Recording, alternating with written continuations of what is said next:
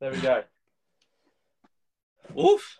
I'm sweating. I'm absolutely sweating. Some would think we were we were old men and we can't use technology. Look, we're not teaching IT skills around here, all right? That took a good 15 minutes for us to get live there. Um, so, do you want me to stream on Instagram as well? I've got my phone up. Uh, yeah, you can because I'm on. Um, I'm on my this mate because it doesn't come through my PC at all. It's on. It's on Instagram as well now. So if you go on, you'll be able to uh, request to join. I don't think I can um, because I've had to use my phone for this again because it just doesn't come through my computer.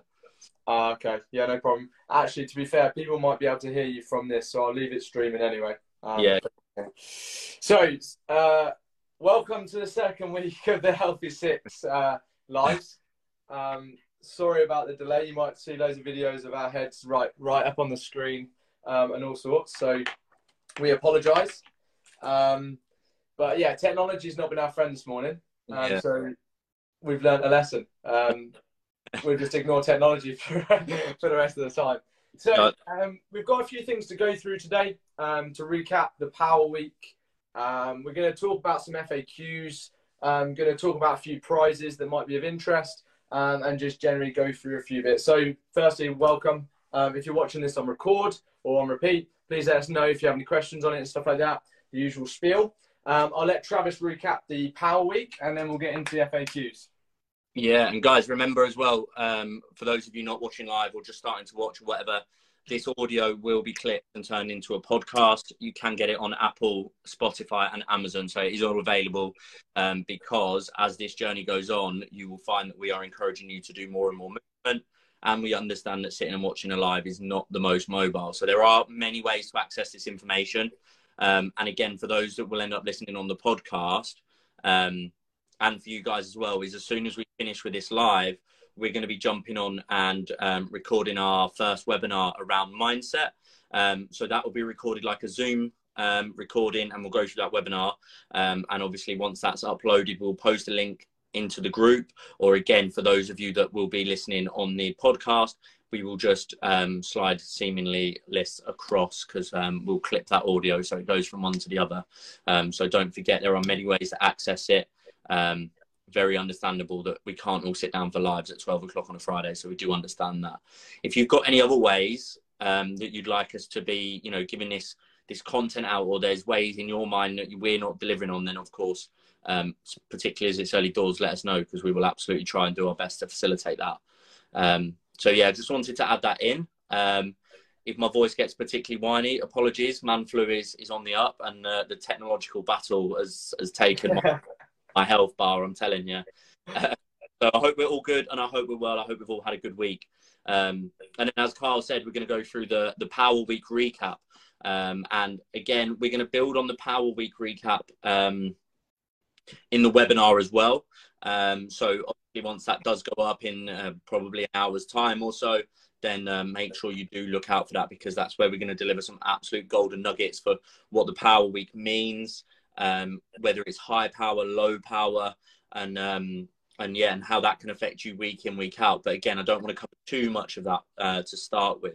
But what I wanted to do is I touch base on Wednesday um, about the Power Week. So we only had a few responses um, to the Power Week uh, that you first submitted for Monday. So after our first live, we only had a few, um, but actually some really, really good responses that you know would um, allow people to start building those patterns and how that works for us. So, for example, a lot of people that were talking about, um, you know, the goals that they wanted to achieve this week, they were all very like intertwined. They they linked. So for some, it was create a routine. For some, it was dropping weight and trying to continue build muscle.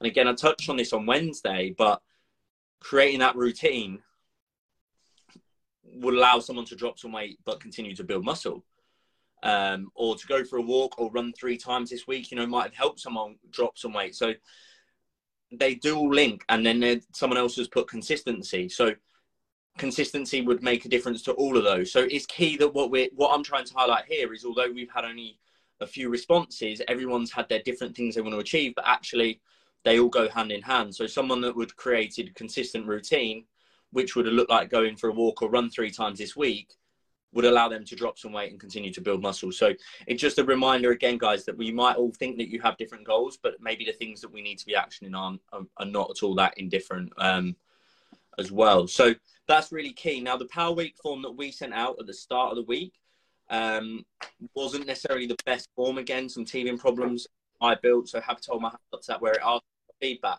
When you submit this by Monday, we'll know exactly how you've done, right? Because you will be able to submit how you've done. You will be able to confirm what goals you've ticked each day, and then we can start to show you uh, success and obviously that pride in terms of of what you have achieved. So, um, some really key things there that we need to make sure that we're picking up on. Um, but in terms of the knowledge that's going to be built around it, then obviously we'll go through that on the uh, on the webinar. Um, and then there was also the quiz that we sent out. So I don't know if you if you want to pop through that, Carl, and, and discuss what we'd spoken about on the quiz. Yeah. So just one thing to recap on the Power Week is why we've done it like this is we know people want to lose weight and drop body fat and get results and stuff like that. We know that we were in this job. We've done this for years. But we also know that the psychological aspect plays the most important part in the journey for anyone. If you want to create adherence, consistency, and all that, you have to look at your mindset and how you view the situation before you start looking at the other elements. Because if you build it on weak foundations, you'll only do this for a couple of weeks and then you'll revert back to your old ways. So, Travis and I have thought about this process for a long period of time. We've been writing this structure out. So, try and follow it, try and get engaged with it because you will get the benefits from it, right? Um, so with regards to the quiz recap, we are going to be um, extending it for a week because we want more people to get involved. Now the quiz recap is giving us, it's not a, you're not going to fail this. We aren't looking at the results. We're just looking at the common themes that are uh, popping up. Where, where are we lacking knowledge and where do we have actually strengths? Where is the knowledge excelling? How can we as coaches help you with that and, and bring that into your adherence and consistency and get you better results? through having that knowledge. So it's not a pass or fail, it's just seeing where you're at. So please give it a go. Um, and also, you can use it as another metric to see if you're learning, right? This is what it's all about. We do something, what's the data, trial something, do a test, do a retest. Have you improved? Have you not improved? Then you're learning. That's how this process works. So, once again, there is a £50 voucher of your choice for, for simply doing this quiz. So it's a win-win situation. You could potentially win 50 quid. So just fill out the form, see how you get on. That's as simple as it can be. Um, and remember, we're doing this for you guys. This is to help grow this community. This is all for free, by the way. Like, let's mention that. And we want as much participation as possible to make this as good as possible. So that's just a quick recap on the quiz. Uh, nice and simple. Over to you, Travis. What should we go into the FAQs next? So jump onto the FAQs then, guys. And remember, the FAQs are, you know, most of the time they're they're going to be built around the quiz stuff. We're really trying to ascertain what what do you know, what don't you know, where can we help, as Carl's mentioned. So just that actually do use these these quizzes and these power weeks because actually that's where we provide the education. So if you're not doing that, then maybe you're missing out on some knowledge that you could need or could even want, but are maybe too worried to reach out into the group. So be mindful of that. Yeah, no, no such thing as a silly question as well. There's yeah. no such thing as a silly question. Hundred percent, and de- and just get you know because again, all this information and uh, conversations we have with clients, time, you know, if then if they mention it on Google and stuff like that, like you know the, the information is there but sometimes it's difficult to find or to or to break down into a way that you understand so make sure you're using people that can explain it for you um, so into the FAQ, FAQ sorry. Um, and the first one that we had, which, and probably one that we've had the most times in our career, and it usually comes down to weight loss. And the question would be, which is better, um, weights or cardio? Now, I suppose this is always a good question to answer because it depends on the background that you're coming from. So if you're a runner that's ne- never lifted weights and you want to get back to running, then you know perhaps cardio might be more in support of your goals. But actually, if we're looking at long term sustainable fat loss, then we would say that both of them used in the right measure would be would be the way. Now, the way that I coach people is we start with the most basics and we get people, we encourage people to use weights. Um, remember, for more pound of muscle that we have in our body, the more calories we're going to burn at rest. So the kind of more bang for your buck, the more muscle that we have, the more calories we can burn just by sitting on the bed, which is a really good way because it means that over a long period of time, the more muscle we build, then actually the easier the diet is because our body's going to be more effective. If we were looking for quick weight loss, for whatever reason, now we're not always suggesting that's the right thing, but there is also always a time and a place for when someone wants to lose weight in the next six or eight weeks. Then can we add a tool to our belt and use cardio to support that? Then absolutely we can, yeah. So we can increase our caloric output by introducing cardio. Is it sustainable to do an hour's worth of cardio every single day? Probably not. It eats into our life too much. Is it sustainable to do an hour's worth of weight training four times a week, so four hours in a week? Then yeah, probably it is. So it's very much what suits you more, and and Carl might approach it slightly differently. But if you was going to be signing up on my coaching, then we would start with weight training, and then we would slowly incorporate cardio as and when we need it, depending on the results we were achieving. Hundred percent, hundred percent. To be fair, most people any age should be doing some form of weight training um, and then adding in the cardio to facilitate overall health, efficiency of the body, and also um, increase the, the uh, protection of the heart and make sure that's nice and efficient. So they both play their part. They're, they're a tool in our toolbox. Um, Travis and I have, have come from the same education background, so the way we program things, um, and we will always try and get someone strong and then add in our cardio to facilitate that as well um, to make it even better. Um, so remember, when you're weight training, you're weight training for building muscle tissue, getting stronger, um, and overall just making yourself strong uh, and performing better. And then the cardio aspect is obviously going to bring about um, expending energy, but you're doing it for more cardiovascular health, um, fitness as well, making sure the body is efficient. Um, because that's one I've, I've got a master's degree in strength and conditioning, and one thing I looked at, my specialization was the heart. Um, and one thing people don't do is actually protect the most important muscle in their body, which is their heart, which is where the cardio aspect comes in. But that can also be done through walking and things like that. But then when we get into the specifics, we'll have to look at intensities and intervals. But we'll talk about that sort of stuff on the training aspect of this this um, uh, training week, which is a few weeks away. So I won't get into the, the nitty gritty of that. But generally, it's it's there's a lot of context that goes behind it, so it's very dependent on you as a person. It's a very convoluted answer, isn't there? That one. Yeah. Yeah. So if if I train seven days a week, sorry, Charles, what are you gonna say? But just simple one for that is just to it. That's a very broad and generic question, which is why you've not got a definitive answer.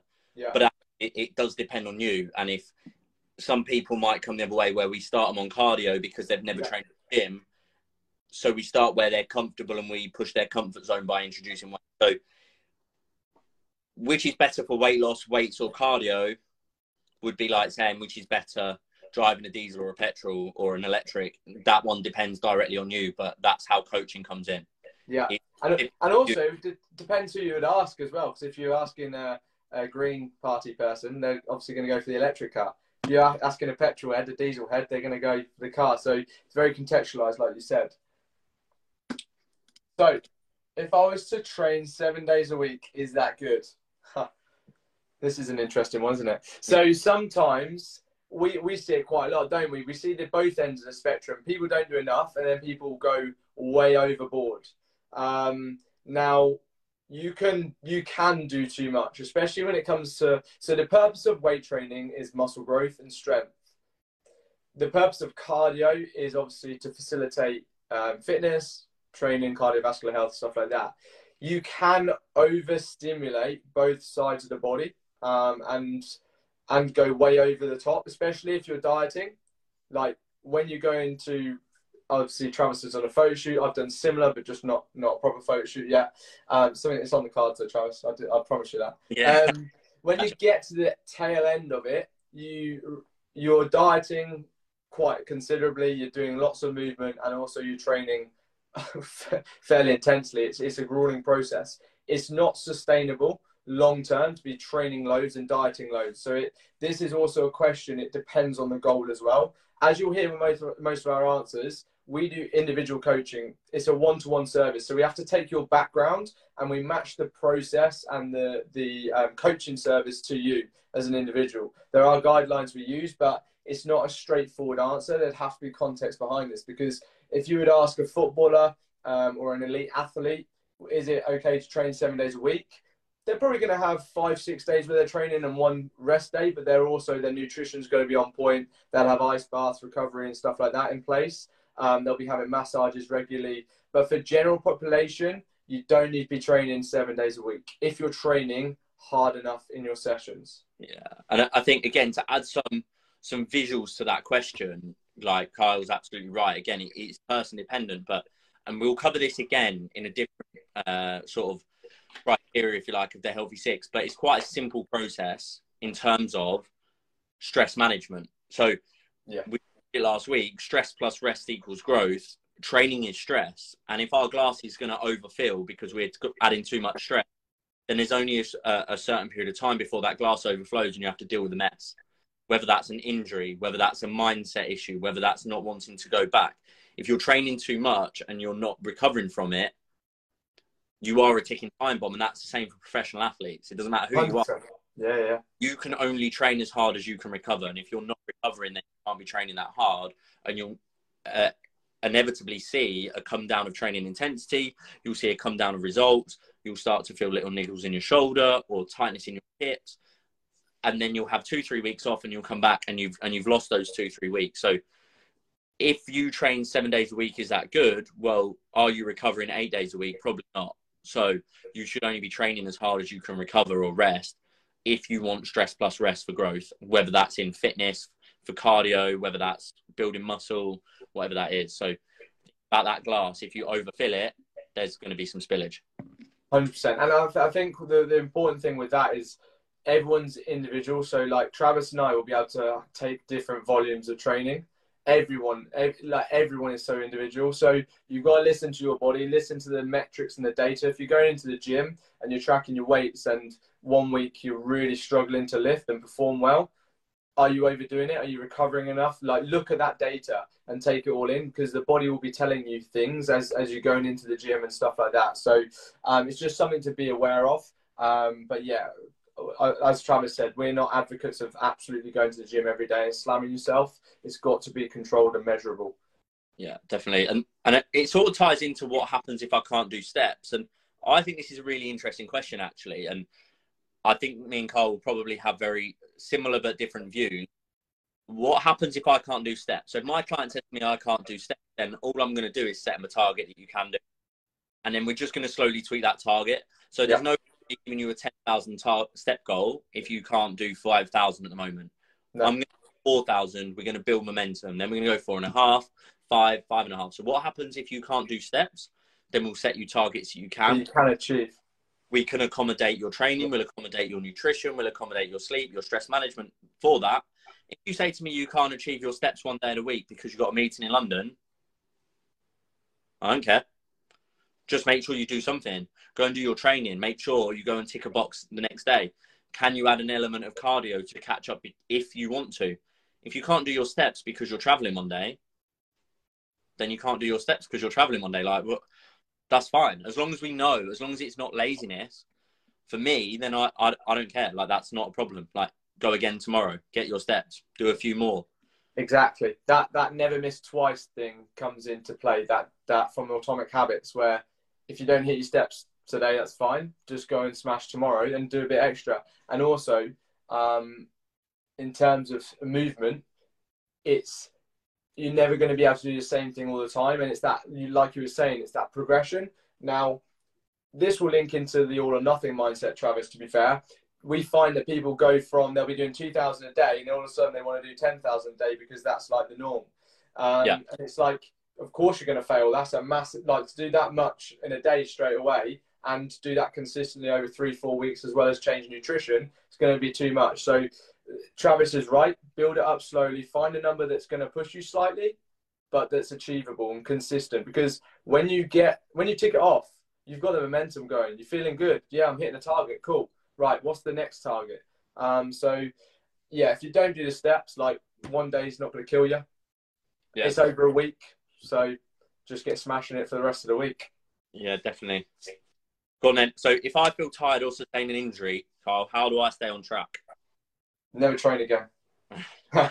no, um, so this comes uh, with context as well. Tiredness so dieting, negative energy deficit, all that jazz brings about tiredness, unfortunately, because the body does not want to be in a deficit. So tiredness is always going to be expected within. One second, someone's trying to ring me. Um, tiredness is always going to be expected within um, a dieting phase, but it needs to be controlled. So I um, personally, on my coaching, I track libido, um, I track energy levels, fatigue, brain fog, stuff like that, because these are massive signs if someone is overdoing the deficit or not. So if someone's just generally tired and we know it's just from being in a deficit, then we might ease up on, on movement and training. Um, or if they can manage it, we might keep them going. It, it is dependent on the person, but we don't want them to a point where they're falling asleep at work, falling asleep at the wheel, and stuff like that. That is obviously low fatigue. So hormone levels might be dropping. We might need to pull them out of a deficit and reverse diet. If you're injured, you can train around some injuries. Um, but like I was saying again, if you're in a deficit, you're not going to be in the optimal place for recovery. So injuries, being in a deficit, aren't the best place to be. So you might want to realign your goals so that you can progress a bit further on. Um, but you can work around these things. Like Travis, these questions will say similar answers. We'll give you context, and then we'll say, look, it does depend on the person because it really does. Like these questions are very vague. Um, so yeah, that that's my two pence on on the situation. Yeah, and, the only thing I would add to it is about momentum, which you obviously mentioned in a step. If you have an injury or you feel tired, and maybe you're meant to go and hit a, heavy leg day, and you still play sport, and you've got know, a slight ankle knock. Well, no one said you can't do leg day. We're saying that maybe you shouldn't be squatting. You know, can you go and do non-weight bearing exercises? So if you again, if you've got an ankle, can you go and do leg extension, leg curl, abductor, adductor, you know, glute bridge if there's no force through it, say like you can still train. It's about accommodating. If you need to create that mindset and momentum, it could be that you've hurt your right wrist, so you go to the gym and do some cardio, so you've shown the gym. So tiredness again same thing if you're meant to be going out and it's meant to be a, uh, a PB session or it's meant to be high energy, high intensity, high volume, but you're feeling a little bit tired to the point where that may not be a positive to go to the gym. And can you go and do something else? Can you go and do a deload session? It's a really, it's a really interesting uh, sort of not conversation, but can we do those? Things? Yeah, sure, of course we can.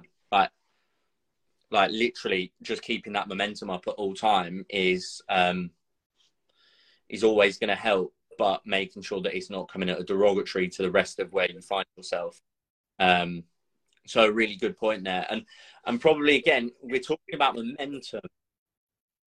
Sort of that leads us into maybe how do i stop myself snacking on unhealthy treats when i get cravings? And that's uh momentum will always play a part in that. Because if we if we're really good on our nutrition and again we're hitting targets and we feel great, then that in itself will probably snack stop you from snacking on unhealthy treats because that way you feel is positive, you feel in control. But then you have to ask yourself, you know, actually, what what is craving like? So, are we craving physically? Do we have hunger cues? Do we have um, is it a mindset where we just fancy something like um, chocolate. So there's many ways you can look at it, but it comes back down to a habit loop as well, doesn't it? So that's the solid question in terms of how can I stop myself snacking when I've got cravings? Well, let's first of all, what what are we craving? Are we craving something? Do we have hunger cues so it's not actually craving? Are we craving a certain type of food? If it's not a certain type of food, then we're probably hungry. If we're craving an ice cream, then potentially we are just thinking about that ice cream. Now, then, how do we stop that? Well, my first question to that would be do we need to stop that? Are you within your calories? Yes or no? Yes. Can you have an ice cream? Yes. Have you hit your protein goal? Yes. Can you have an ice cream? Yes. If you're going to go over your calories, then it's about talking into linking your uh, your position into your values. You know, if you have this ice cream and you go over your calories, how does that then have a knock on effect? Are you going to stay within your weekly target? No, then you probably shouldn't. Yes, then could you? Is that going to have a knock on effect to your next day where you're going to have to pull back calories or do more output? Do we want to be chasing that? Probably not. But also, we don't want to hide behind our cravings for so long that we end up binging. So it's about managing that. So I don't know how Carl coaches, but if my clients are within their calories and they hit their protein goal and they've got a craving for ice cream, then I'm going to tell them to have the ice cream or whatever it is. But the first thing I would be getting them to ask themselves is, are they hungry or are they fanciful of a certain type of food? Uh, and that's that's yeah, hedonic hunger is very common, especially in our westernized society. Um, food marketing, I, I, love behavioral science. So food marketing is massive um, on our hunger cues, um, which obviously in a dopamine driven world, um, a lot of the foods we actually want, we don't actually want them. It's more sensational. It's because we are anticipating the n- nice thoughts it's going to give us. Like, I give people an example this all the time. When you have a takeaway, you never actually feel great after, but the thought of the takeaway makes you feel really happy and you really want it. But after the takeaway, you're like, I shouldn't have eaten that much. Now, this is where dopamine driven responses come from. Um, and then if we can we can then link it into rational and emotional behavior so rational behavior being if i have this takeaway it's not going to help me long term on my goal if i'm under my calories or over my calories etc the emotional side of the brain would go actually i've had a really stressful day i want that takeaway to pick me up and give me a little bit of a lift so we go and order it anyway right and it's uh, there's a, a, book called the chimp paradox which this comes from um, it's about how we are very, especially in our society, in our world, it's just how we're driven. It's human nature. We are motive driven, driven, right? We've all had road rage. We've all had times where you've said things that you don't want to say. And it was just that response, that chimp response where our brain goes, we know we shouldn't be doing this, but we've done it anyway because that emotive side's come out. Now, one thing I try and get people to do if they're constantly turning, like getting cravings and stuff like that, start understanding the awareness around it. So, firstly, what is the cue before that craving? Are you stressed? Are you at work? What like what is going on around you? What has gone on around you as well? Is it your time of the month? Being female, there's there's so many factors to then look at. Cravings is quite a broad subject. Um, but yeah, most people then just go, "Ah, oh, I just wanted that food." But it's like, okay, why did you want it? And look, if you want to really understand your cravings, look at why understand why. Behavior change comes from awareness, right? So collect the information, look at it, go, right, that makes sense. That doesn't make sense. Let's look into it. So that's just a bit of a different spin on cravings. Okay, so two things on that. So first of all, well, a really key point about sort of the paradox and stuff. It's a book that I've read it as well, and but in sort of more layman's terms, we also have to think resolutions to problems. So when so Carl said, and he hit the nail on the head and I, I, remember a prime a prime trav getting into lifting. Domino's was order of the week every week, and I'd always feel rubbish after it, right? But the resolution was ordering Domino's. Mm-hmm. So question yet, but the answer was takeaway. It was pizza. The question was, can I be bothered to cook on Friday night? So by ordering a takeaway, it's not because I want pizza. The actual problem is because I didn't want to cook. So the answer, the resolution. So and and this is really key to remember when we talk about. Um, I hear the word all the time, and it makes me like cringe and turn inside out of self sabotage. No one on this planet self sabotages. We pick resolutions to problems, and sometimes we make some poorer choices. Exactly. So is if you've got the answer, which is craving for ice cream or craving for snacks or not going to the gym, your job now is to find the question. Why do you feel like that? So that's the layman's term. So you've got your answer, you've got your auto response. What's the issue and how do you now act? And like Carl said, when you build that data, when you, you start to understand it, that's when you can make the change. But until you do, you'll carry on ordering Domino's. You'll carry on feeling rubbish after a takeaway. That's facts. And you hit the nail on the head there is people don't want to collect the data. They just want the initial, they want to not have that sensation of cravings. We all get it. Travis and I get it. Every coach in the world, everyone gets cravings. That's just the world. It's how you deal with it and it's the strategy you put in place around it. Now we are aware because we understand this of those responses, so we know how to overcome them if we want to. And then, then again, it comes down to that choice of do you want to or not.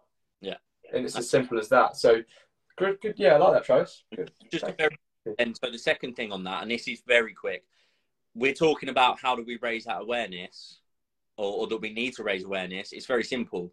The next time you order a takeaway, after you've ordered it, just go to your notes on your phone and write down how you feel, and then write down how you feel after you've eaten it. And then what you can do once you know how you feel at the time of ordering your takeaway and how you feel after, you can start to build a pattern of not feeling better. And then you can start to link that into your day. So you've got patterns. I Friday, Friday, whatever it is today, the 25th of July, whatever it is, I felt I had a rubbish day at work. I was extra stressed. I feel miserable. I ordered a takeaway. I ate my takeaway. I still feel shit. Next Friday, first uh, 29th of July. Yeah. Same thing. Build your patterns. That's your data. We don't mean check your weight, your blood pressure, your blood sugar, how many people you've spoken to today. It's very simple. How do you feel at the time of doing it? What's happened in your day? Write it down again next time. Build your patterns from there. It's quite simple. Yeah, and then can you make a, make a better choice? Yeah, yeah. it's as simple as that. Can you make a fake away, take away? Like, doesn't have to be complicated. That is yeah. brilliant. I like the choice. So, next one. What are good sources of protein? Protein. Chicken. Chicken, Chicken. and eggs. Chicken, yeah. eggs, and that's that's basically it. That's all. That's all we've got in this world. No, guys. There's there's so many protein sources, and but also remember there's also trace macros as well. So if we have protein, does it come with fat? When we have fats, does it come with protein? We know that protein and fats have a close relationship. Carbohydrates kind of stand out a little bit unless they're manufactured. Um, so they generally won't carry either of those things as much. Um, but in terms of you know what a good source of protein, it's quite simple: eggs, eggs whites, fish, white or, or oily. So it could be salmon, it could be cod, shellfish, chicken, duck, turkey. So lots of poultry. So your white meats, red meats, beef, bison, pork, game, you know, any of those other sort of meats. Yogurts. If for any of our vegan friends, you've got tempeh, tofu, edamame, cottage cheese, insects if you like. They're definitely not for our vegan friends. if you fancy going to Australia for a bush tucker trial, you can get practicing. And then yeah. let you know, to things like bacon or sausage. You know, they've all got source of protein, but remember, we still have to hit a, a total a total volume. So what we don't want is we don't want to be, you know, slamming down fatty meat jerky or bacon without any awareness that actually that is going to bring some fats with it as well.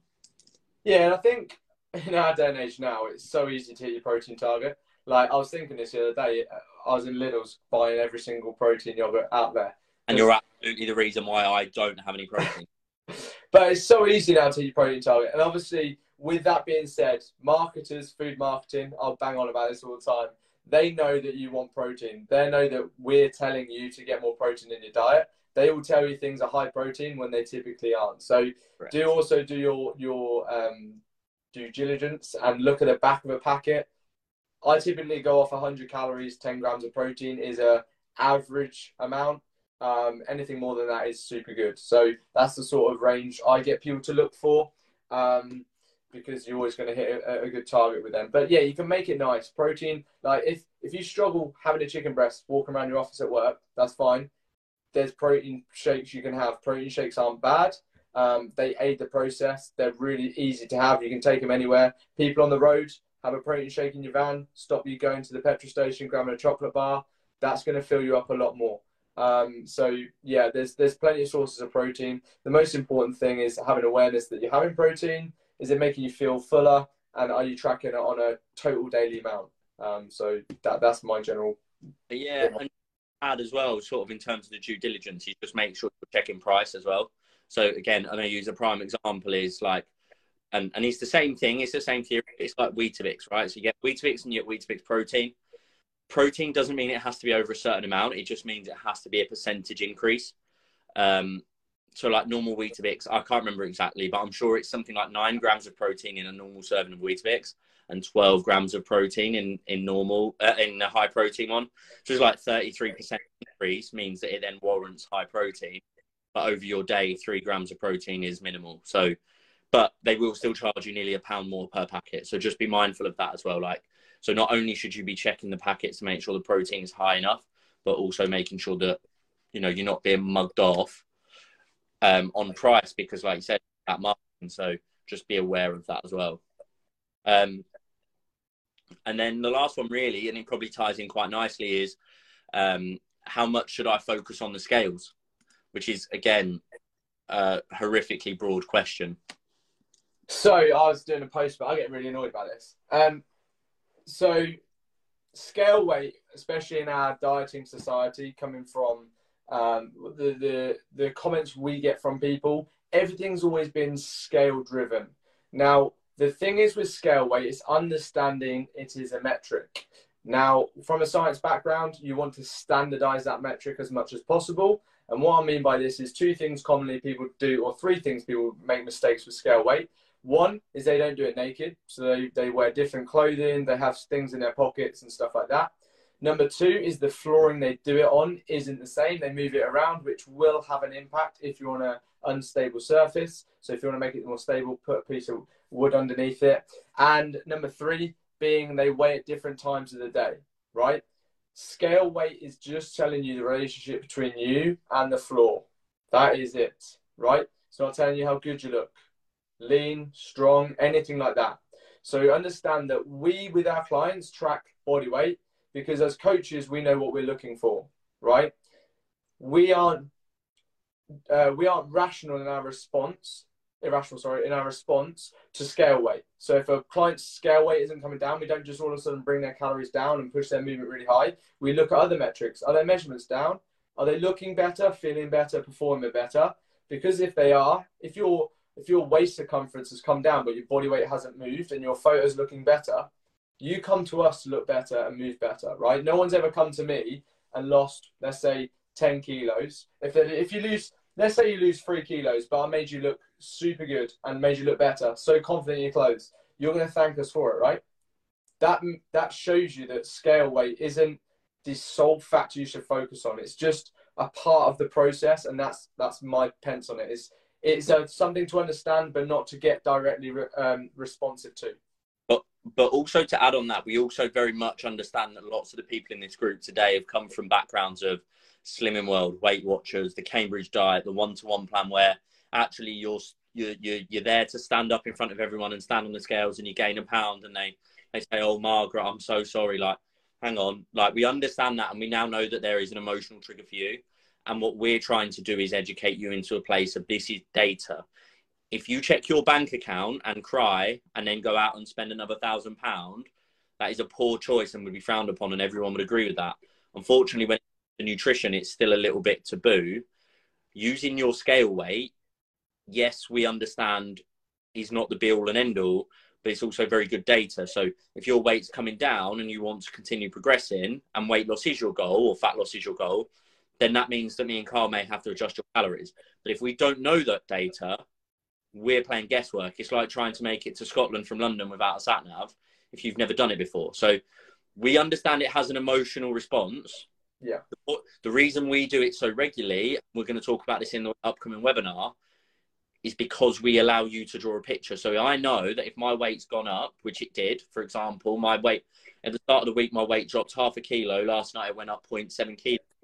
I actually understand that and have not freaked out because I know that I'm unwell. So my body is doing all it can to help me recover. So it's holding on to all the weight. But because I only know that now because I've done it for so long and I understand that the data that I track daily allows me to look back at my days of what I've done. So I know that if I go out and do 20,000 steps today and I don't eat, I know my weight will come down tomorrow because I've built that knowledge and education. That's what we'll do with you. So should you focus on the scales, not as a response uh, representative of your health or how you feel or your well-being or your outlook on life, should you be using the scales to provide data? Yes, yeah, you should. The same as we would do measurements or photos. But when we start looking at things like data, like we would with finance or like we would with miles in our car, that helps us build a picture. It doesn't. It, we're trying to get you to a point where it doesn't have that emotional reaction. Unfortunately, for many, that is par for the course because of the past that you followed when it comes to diets and stuff like that. Yeah, yeah, agreed. Yeah, so I, yeah, like what I was saying on that topic, I wasn't saying that scale weight won't come down because generally it will across a trend. Um, but sometimes, as like Travis and I say, we understand the process, so we look into it with a bit more um, detail before we make um, choices for for a client. So, um, so yeah, it's just about understanding. Like Travis hit the nail on the head there. We it's about, and this is education, it's learning, right? You you have to learn through the process, and that is what we're trying to do: is give you the tools so that you never really have to not do something like this again, but you understand this sort of stuff and you might need a bit of accountability from a coach, that's cool, but you understand the process and you don't let it affect you going forward. So that's our Q&A done.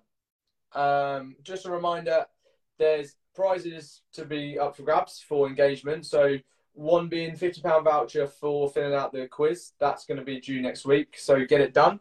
Um, literally do the quiz, and we'll put your name in the hat. You might win 50 quid. Like, there's a win win. Um, and what I'm going to be doing, or we're both going to be doing, is we're going to be doing engagement prizes, right? So each week we're going to pick someone who's engaged the most, who's given us the details, filled in the forms, posted on the posts we put up, because they're the people that are going to get results, right? And there's there's normally a correlation between those that engage and those that do well, right? Don't sit back like everyone here, no one's judging you. Everyone here is trying to push themselves forward. We've all got questions. Us as coaches, we're constantly trying to um, push ourselves forward, like in coaching, uh, mentorships, and stuff like that. We're always trying to excel and push ourselves out of the comfort zone, which is what we're discussing our mindset lecture in a minute. But yeah, so once again, there are prizes up for grabs. Um, and next week, guys, we are going to be coming in um, with probably what a few of you have been waiting for, and we understand that it's probably one of the mo- more desirable topics. Um, and we're just going to be touching base on kind of the basics of weight loss and fat loss touch points. You've probably heard most of them before, but we're going to try and put them in an order that makes it understandable, a little bit process driven. Um, and I think this is where we're going to give you guys the opportunity to register for your free custom nutrition guide as well. Um, so that you can start to work toward the nutrition um, and then hopefully the movement points that you may need um, to you know to start hitting that weight loss and fat loss. So that's what we're going to be looking at next week. And then lastly, after this, we're going to be recording a quick webinar on mindset. Uh, if you want to have a look at it, we, we like like we said, this is learning. Get involved, make notes, apply it. Right, action and implement the, the things we say we talk about. Yeah, absolutely. So that will be coming into the Facebook group um, probably within the next hour. And then, guys, once that's done, um, what we'll be doing is we'll be joining the Facebook Live along to the uh, Mindset webinar, um, and that will be put our podcast, which should be available for you uh, sort of by the end of today, by the end of tomorrow at the absolute latest. So, if you are listening to this on the podcast, then um, this isn't goodbye. Stick with us. And if you are listening to us on the Facebook Live, then wait yourself a little bit of time, come back to the group, and find that webinar for yourselves as well. Thank you very much, guys. And we'll Perfect. Okay, guys, welcome. Um, some of you have come over from the live. Obviously, if you are on the um, podcast, then you've heard us talking about our FAQs and stuff and on all those good things. But this is actually our first webinar. Now, our first webinar is based on mindset. So, why did we start on mindset? Now, I can uh, cover this quite simply because it all starts with our mind. It all starts with our choice. It all starts with the the belief we can achieve something or the fact that we are going to make these actions. The same as digestion works, it starts with our brain awaiting the food that we're going to eat. So it all starts with how and why we're taking these actions, and that occurs in the mind. So that's why we started with that. So, what we're going to cover today is quite simple. We're going to talk about what is growth versus fixed mindset and how that will affect your journey and how that may affect you day to day, week to week, and even month to month and then why the all or nothing mentality really is nothing and why that would be a derogatory mindset and mentality to have in a fat loss journey or a muscle building journey, improving fitness. Um, but just kind of, we're going to touch base on what all or nothing mentality is, why that might not be a good thing for you. Riding the scale roller coaster and why it's not as fun as a normal one. And again, how that will affect your ongoing journey. And then how a powerful mind can lead to a powerful body and then learning to get you to understand you. And then we're just going to retouch on the Power Week and we're going to try and get everyone involved and we're going to look for engagement. So that's what we're looking to cover today. These are not going to be too long. We're not going to waffle too much. We're not going to try and out science you, but we are going to look to get you in a position of understanding actually why looking after your mind will lead to the best results possible. So we're going to get started on fixed and growth mindset. Now, obviously, again, some of you will be watching this and therefore can see the images ahead of us, and some of you will be listening to this. And I think there'll probably be more of you that are listening to this um, than watching. So, Kyle, if you want to go through just a few of the examples of what a fixed mindset might be, and then I'll do the same for growth. So a fixed mindset person uh, avoids challenges. Um, they focus on proving um, themselves. They give up quite easily. Um, they, un- they don't understand failure as much and they limit the ability for this. Um, and they're unable to take criticism or feedback, which I think for, for most people is a, is a big point there. Um, so that's that's the fixed mindset sort of things you'd associate with. And then a growth mindset is the complete opposite. So rather than avoiding a challenge, are we going to view them as op- sorry view them as an opportunity? Are we going to acknowledge and embrace our weaknesses to encourage us to be more and do more? And are we going to learn to give and receive constructive criticism in order to take action on those? So they're very, very opposite. In terms of the examples that we use, they're very black and white. But how could a fixed mindset hinder someone in their journey? And I think the key thing that stands out is a lot of you here will be in in this uh, group or listening to the podcast or watching these lives because we want to lose weight, and that's kind of we take that assumption based on the fact that they are our target market for Carl and I. They are the people that we usually coach. But of course, we'll have people that want to get fit for sport, that want to maybe get better at Olympic lifting, that want to get stronger, build some muscle. So, how can a fixed mindset based on those examples affect someone on that journey? Well, I think it stands out quite simply that someone that maybe is going to avoid a challenge because they've got a fixed mindset, you know, when weight loss gets hard, they're going to give up. When they're learning a new technique for Olympic lifting, they're going to give up.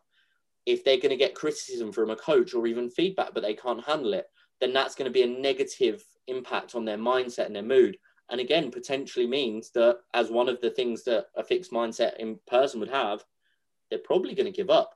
So trying to change our mindset into a growth mindset is, is pivotal to or pivotal to a, a really successful journey. So understanding that when we get constructive criticism, that is actually constructive, as it said, is actually to give us the benefit of the doubt, is to let us know what we're doing not so well and how we move forward. If we're not hitting certain targets, what actions can we take to make sure we hit them? They're all very, very key to actually progress. So, another one that we see a lot of the time is people are focused on the result, like they just want the result, they just want weight loss.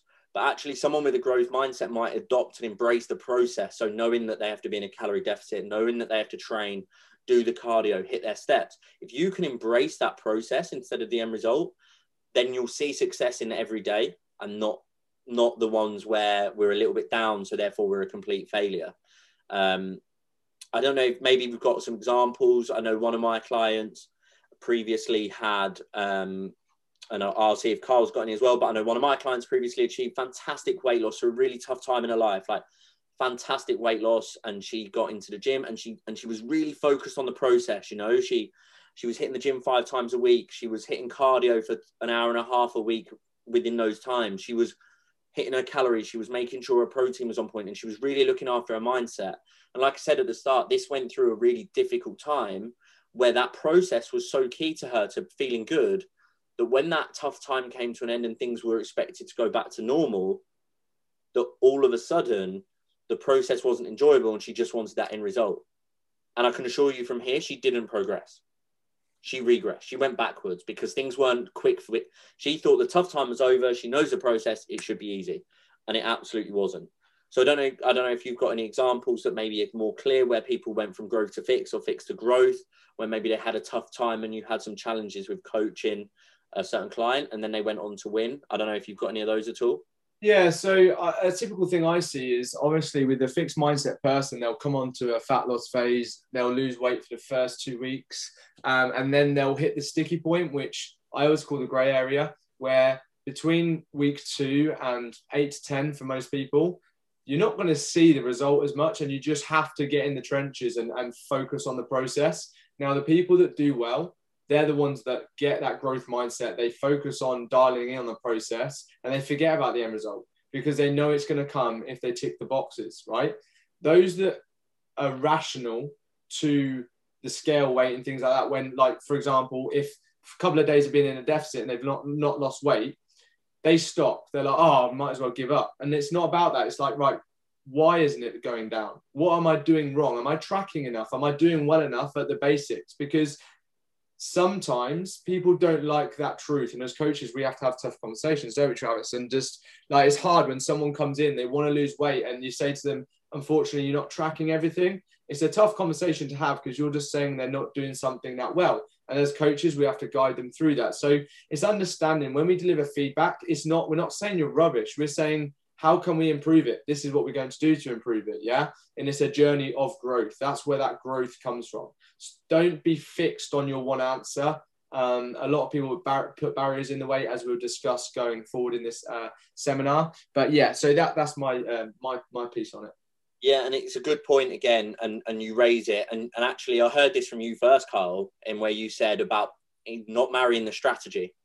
So when we marry a strategy, and I'll break that down, um, and then if if he wants to, he can build on it. But Carl once said about we were talking about nutrition, and he was saying like some people calorie count, some people track macros, some people do what we call the hand portion method. But we don't need to marry a strategy. We don't have to do it one way because we've done it before. If we were to do that every time, so if we wanted to lose weight, we had to count calories and we had to track our protein and we had to run and we did the exact same thing every time, that would almost be a fixed mindset, particularly if you don't get the same results as you did on the first or second time, wouldn't it? So by not allowing yourself to be open to learning, by allowing yourself or not allowing yourself to open yourself up to different and alternative strategies, you're in a fixed mindset that could potentially lead to to failure effectively. Yeah, and I think it's fixed, but like I I see failure as growth. Like when I fail, I love it. I'm like, what have I? What can I learn from that? Like I've failed so much as a coach, and that's how we've built our strategies and our systems isn't it travis? We've yeah. we've had clients learn from that client built a better strategy and that's we're continually growing um, and we are open and honest about growing. Um, people that think they know everything are just fighting the fact that they feel insecure about that as well. So allow yourself to grow. Put yourself out that comfort zone and, and just try and expand as a human being yeah, definitely. And I think a final point on that, uh, and about failing many times as a coach and stuff. Kyle and I have a very different background. Kyle had, you know, left school, um, went and got a master's, went and you know did all the university and education and all of that stuff. And I was a business and admin student who did an apprenticeship for 100 quid a week. Um, but with that, what that means is I've actually been through and I've worked in corporate companies and stuff. And, and one one thing that's always stood out to me, which is a little bit strange, but it still stands out to me. And is if you're going to fail, fail fast and learn from it. And I'm just going to leave you with that. If you're going to fail, fail fast and learn from it. And then in a few weeks, go back to that. And if you keep failing, but failing fast and learning from it, was it a failure or a success? Oh, you just stop the presentation there. Yeah, we're done. Finish. Yeah, that's it, mate. Like, um, mic drop. Let it go. Yeah. Guys, all or nothing mindset. So that's going to follow on from fixed and growth, and they probably go hand in hand. And I'm just going to read out this quote, and then I'm gonna I'm gonna hand you over to Kyle, who's just going to talk about it and, and build upon it. But all or nothing thinking refers to thinking in extremes. You are either a success or failure. Your performance was totally good or totally bad. If you are not perfect, then you are a disaster.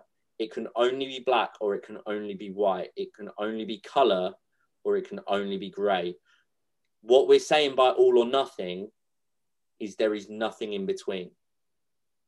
How does that affect your journey? Massively. This is one thing that I hear quite a lot in consultations. People people use the all or nothing mindset to mask their insecurity of to why they've not succeeded before. And this is what I find. And this isn't a dig at anyone. This is just me showing you where you might actually be giving yourself a barrier. Most people come in, come in and they'll go, oh, I'm all or nothing. I either do nothing or I don't do anything. Now, a caveat to that, let's take fat loss out of it. If you're doing nothing for your health, i.e., you're not walking, you're not training, you're not doing any form of exercise, your health is going to deteriorate into a point where you're going to have to, at some point, the doctors might tell you, you might have a health scare where you'll have to do something. So, when it comes to fitness and health, please don't adopt this approach because it's only ever going to hinder you in life. Health is all about keeping your body moving and keeping it ticking over nicely. Yeah.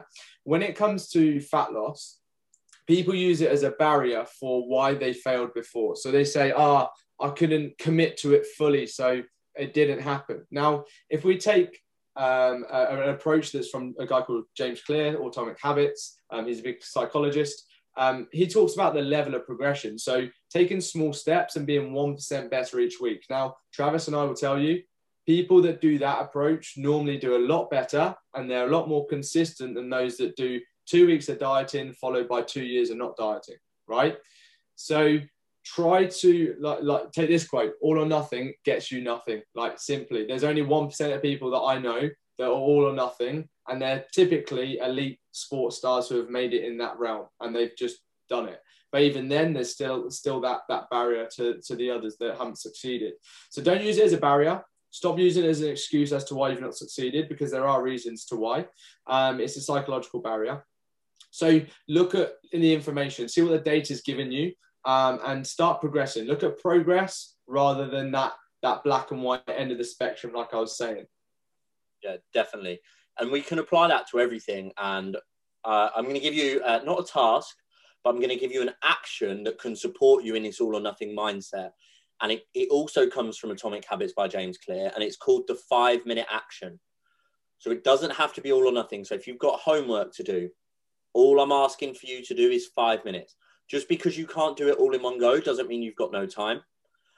I'm asking you to go for a walk. Just because you can't walk a marathon doesn't mean you've got no time. Go for five minutes, start your five minutes. I guarantee those five minutes become 10, 15, 20, 25, and you'll just use the allotted time that you do have. Five minute actions. Just because you can't do everything, you can't write a novel in a day, you can't run a marathon without training. Well, I can, but not everyone can. um, just go and do something. And that's all we're saying. So something is always better than all or nothing. Yeah, we'll give you a quick example of this. We and this I've just read that out all junk. That's something that most people do. They go, I'm gonna cut out all sugar, cut out all carbs. It's like, come on, let's let's understand why we're cutting out those carbs. So when you start giving these rational responses, understand them. So if you're saying to yourself, I'm gonna give up on a bad day, well, ask yourself, what is a bad day? What have you done wrong? Why has it gone wrong? Get that awareness. Oh, I didn't eat right at every meal. Okay, what is eating right? Like, understand these things. Is ask questions. Ask why. The five steps of why, why, why, why, why, why. Like, get to the bottom of it. Yeah. Why are you doing these things? And ask yourself those questions.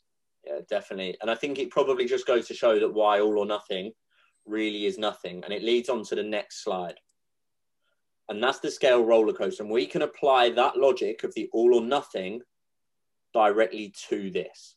So the scales will go up and down, and your mood shouldn't follow. Now, if we apply the all or nothing to this, when your weight drops, you'll be excited.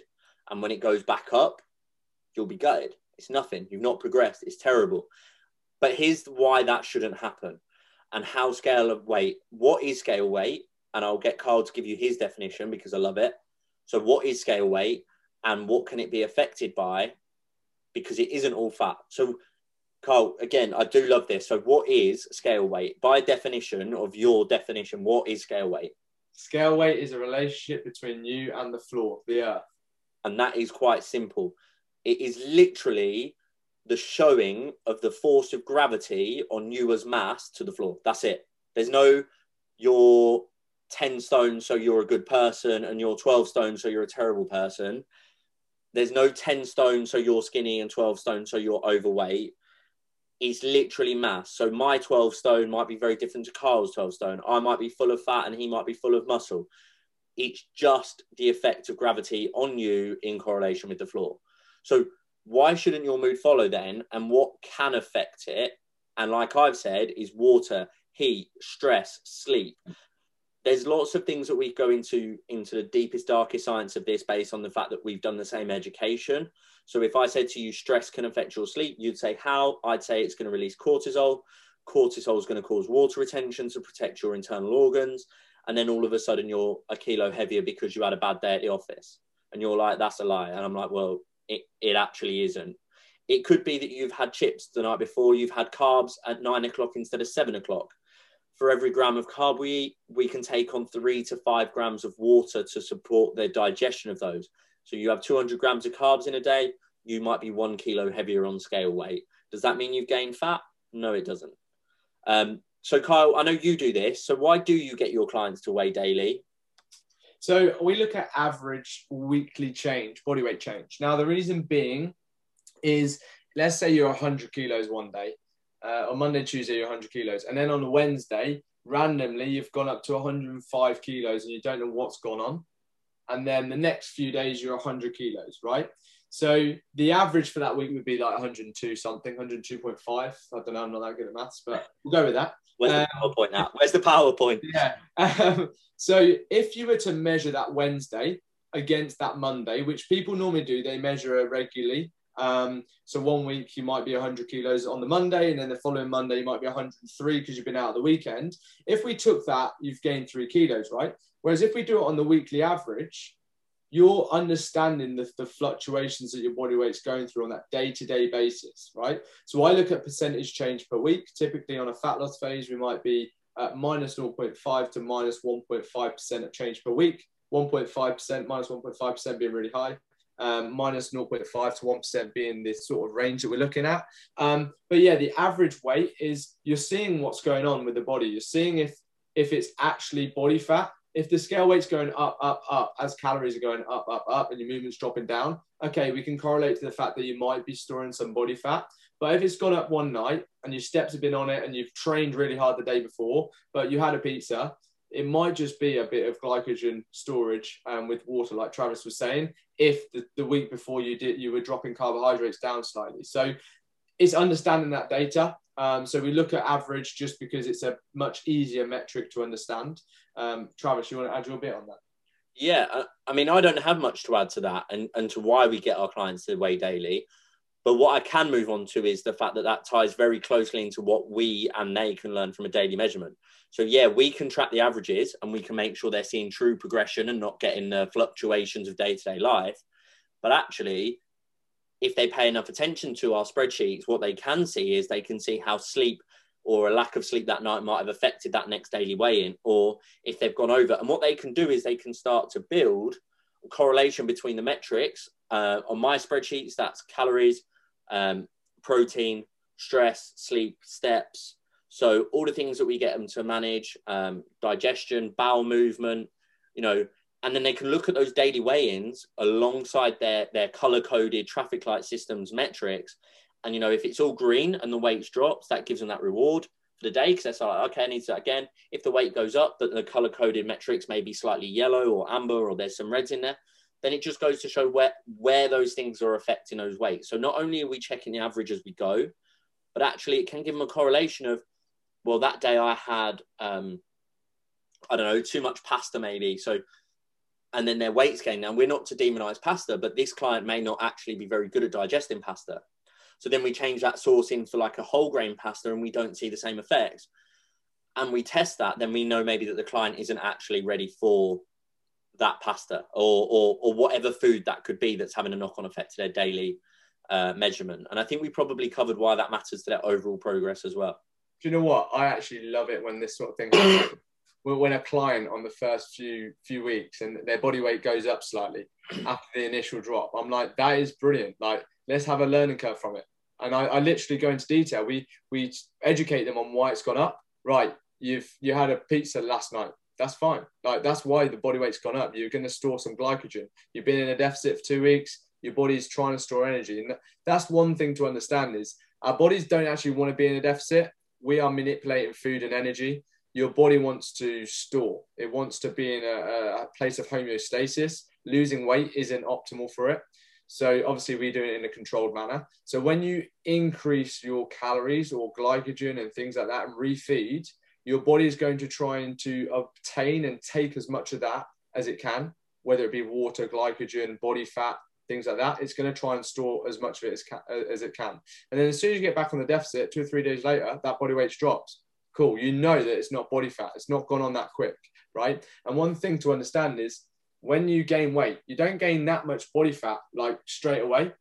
Like no one ever like has 12 weeks off and go, I've gained like 15 kilos of fat. It just doesn't happen like that. It's normally over gradual over a, year, two, three, four years. So just think of it and be and, and think about the uh, the logical side of it. Yeah, definitely. And and that, and again, I think we've touched on it and how it affects the mental and physical health what it can do, and we spoke about this on the live. So again, if you're on the podcast, you've already heard it. So we'll just touch on it. Is a lot of people come from a background of scale weight being a, a controller of their mood and their mindset. But actually, when we are weighing daily, and why we do that, and we see the scale roller coaster, it can actually improve their mental health around their journey because it gives them awareness and it gives them education and and it makes people think about things they've not thought about before so it has a really positive effect on that mental health around their journey but then of course that will push them on with the motivation the commitment the consistency and of course see results from physical health um, so again if you've got nothing to add i think that probably moves on to the next yeah. point okay. Which is a powerful mind so um, we're going to let Carl go through this um, at the start, and then I'll kind of build on this um, just with my thought process on it because I'm actually a massive believer in this.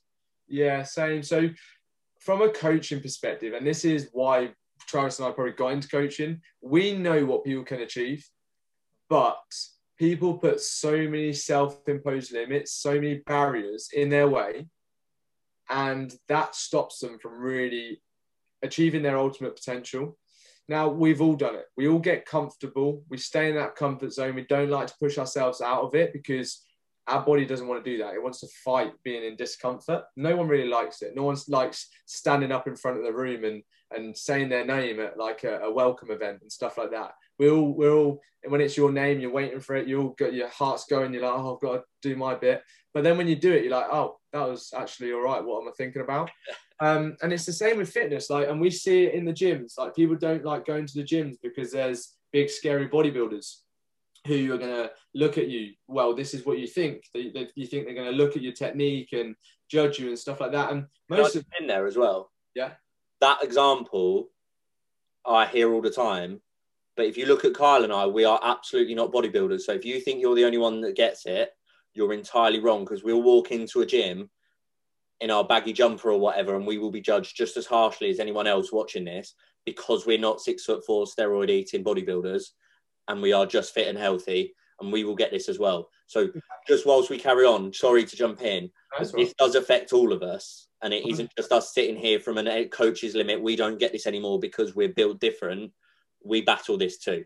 About four years ago, I went to a gym, um, and ten minutes into the session, I walked out because I felt uncomfortable and that's from someone that trains. So it's, but it's not. And I, I, I learned from that that I four years ago I didn't understand human behavior and psychology as much. So I learned from that, and it's that experience of when you go to the gym. Ultimately, people are going there to push themselves. They don't care what you're doing. So regardless whether you think it or not, that bodybuilder is just focusing on doing his bicep curls and having his chicken. Sorry to any bodybuilders that are listening. Don't don't help me. You're in the wrong place. You are in the wrong place. don't help me on TikTok for that. But yeah, so don't don't let people, other people affect you. And this is one thing I've done throughout my life. And like I said, it was only the COVID that taught me to do this. Um, is when the gyms closed and I had to move the business online, I was worried about going on Zoom and on calls because of what I looked like and what people thought of me and stuff like that. And I look back at the videos now and I was terrible. But I said to myself, I'm going to do this three times a week and just get comfortable with doing it. If I make a mistake, I make a mistake. So what? I'll learn from it. Um, and so you've got to, you ha- it's something to learn. Now, I, I was joining the Royal Marines when I was younger, and there's a reason why the Royal Marines, Navy SEALs, SAS, everything they do in their selection process is based around psychology and the mind, right? The first stages of their selection is all psychology based. They want to create discomfort because they know that's where people grow. Yeah. So understand that you've got to just just allow yourself with a coach to be free and and uh, follow their guidance. Be open and vulnerable to them. Tell them all the information, how you feel. Give them the information because we're here to help and help you grow. I'll, I'll let you carry on with the um, the powerful mind side of it, Travis. Yeah, really key points and I'm a massive believer in a powerful mind, powerful body, etc. Because most people that are fit and healthy, or most people that are where you want to be, particularly, and I think that's a, probably the better way. Someone that is where you want to be has been where you are and has been where you've been.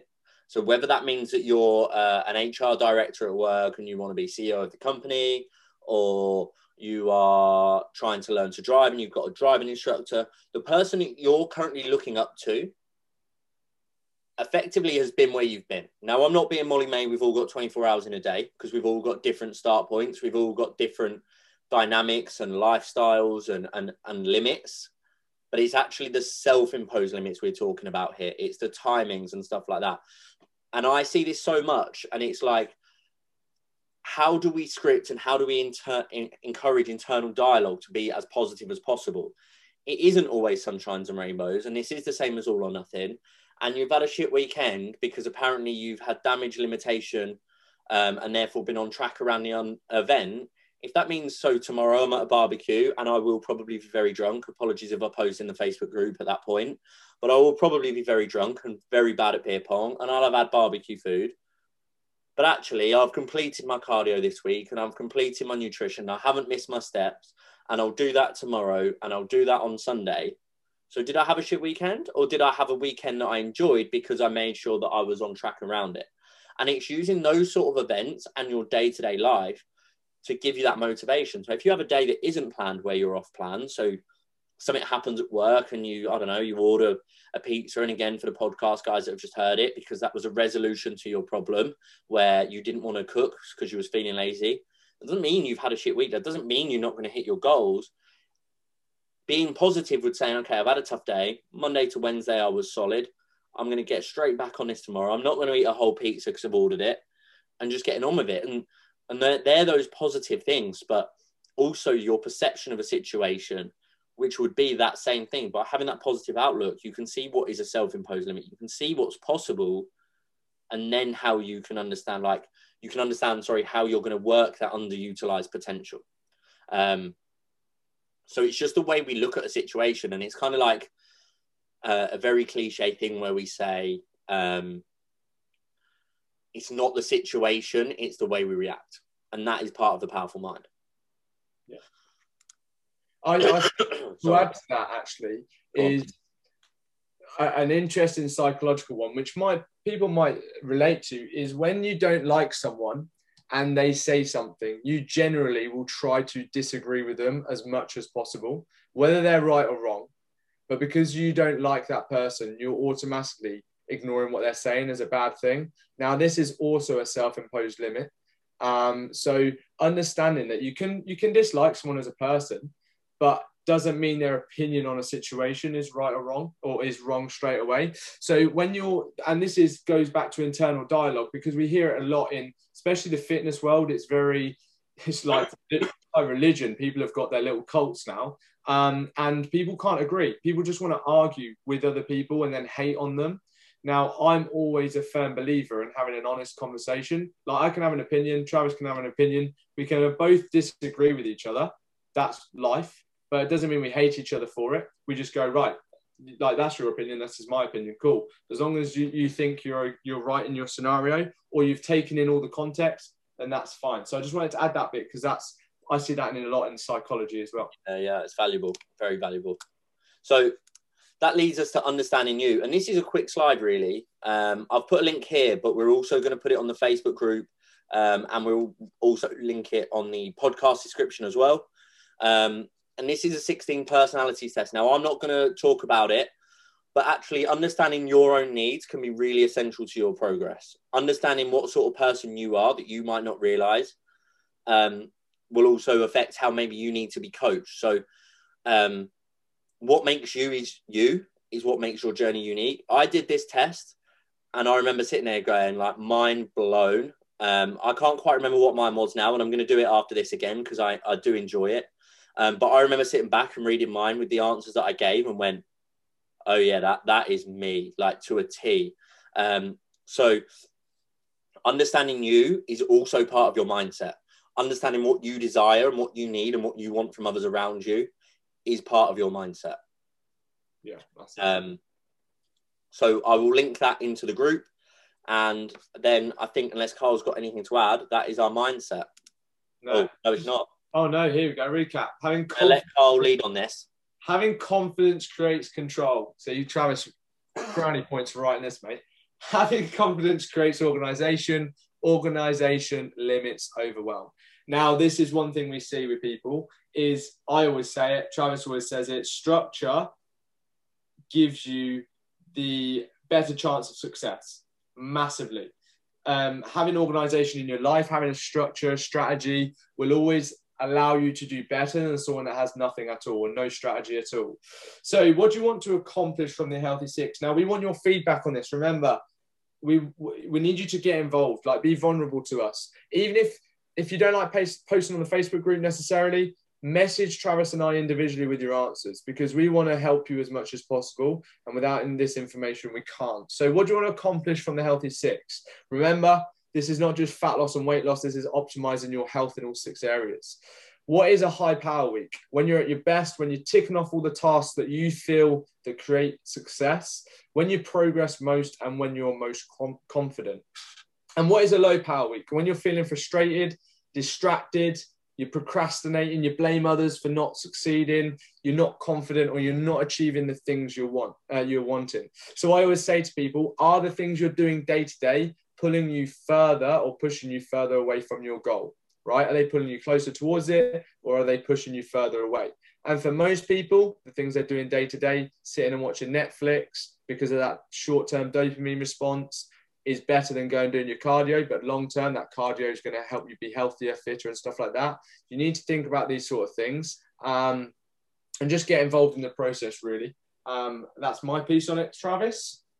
Um, just a big thing about getting involved again, guys. Obviously, we know that this this is going to snowball. Yeah, so we know that more and more people can get involved as time goes on.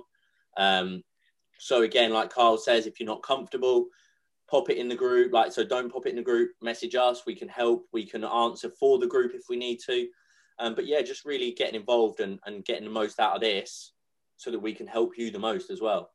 Um, Give us questions. Give us questions because the questions we would then use to create the structure around the presentations we're doing and make them more beneficial for you, right? So, but without this information, we could be writing these things and you don't want to know it. But we don't know until you tell us, right? So get involved, like comment questions, ask, be like really like use this as an education purpose, right? And it's free. Like just just use it as much as you can because it's going to be so valuable for, for you guys. And just to leave you then, guys, obviously, um, thanks for all joining. Um, particularly if you're listening to us on our brand new podcast. Um, share it on your story, let people know, share it with your friends, leave reviews. It's all very, very helpful.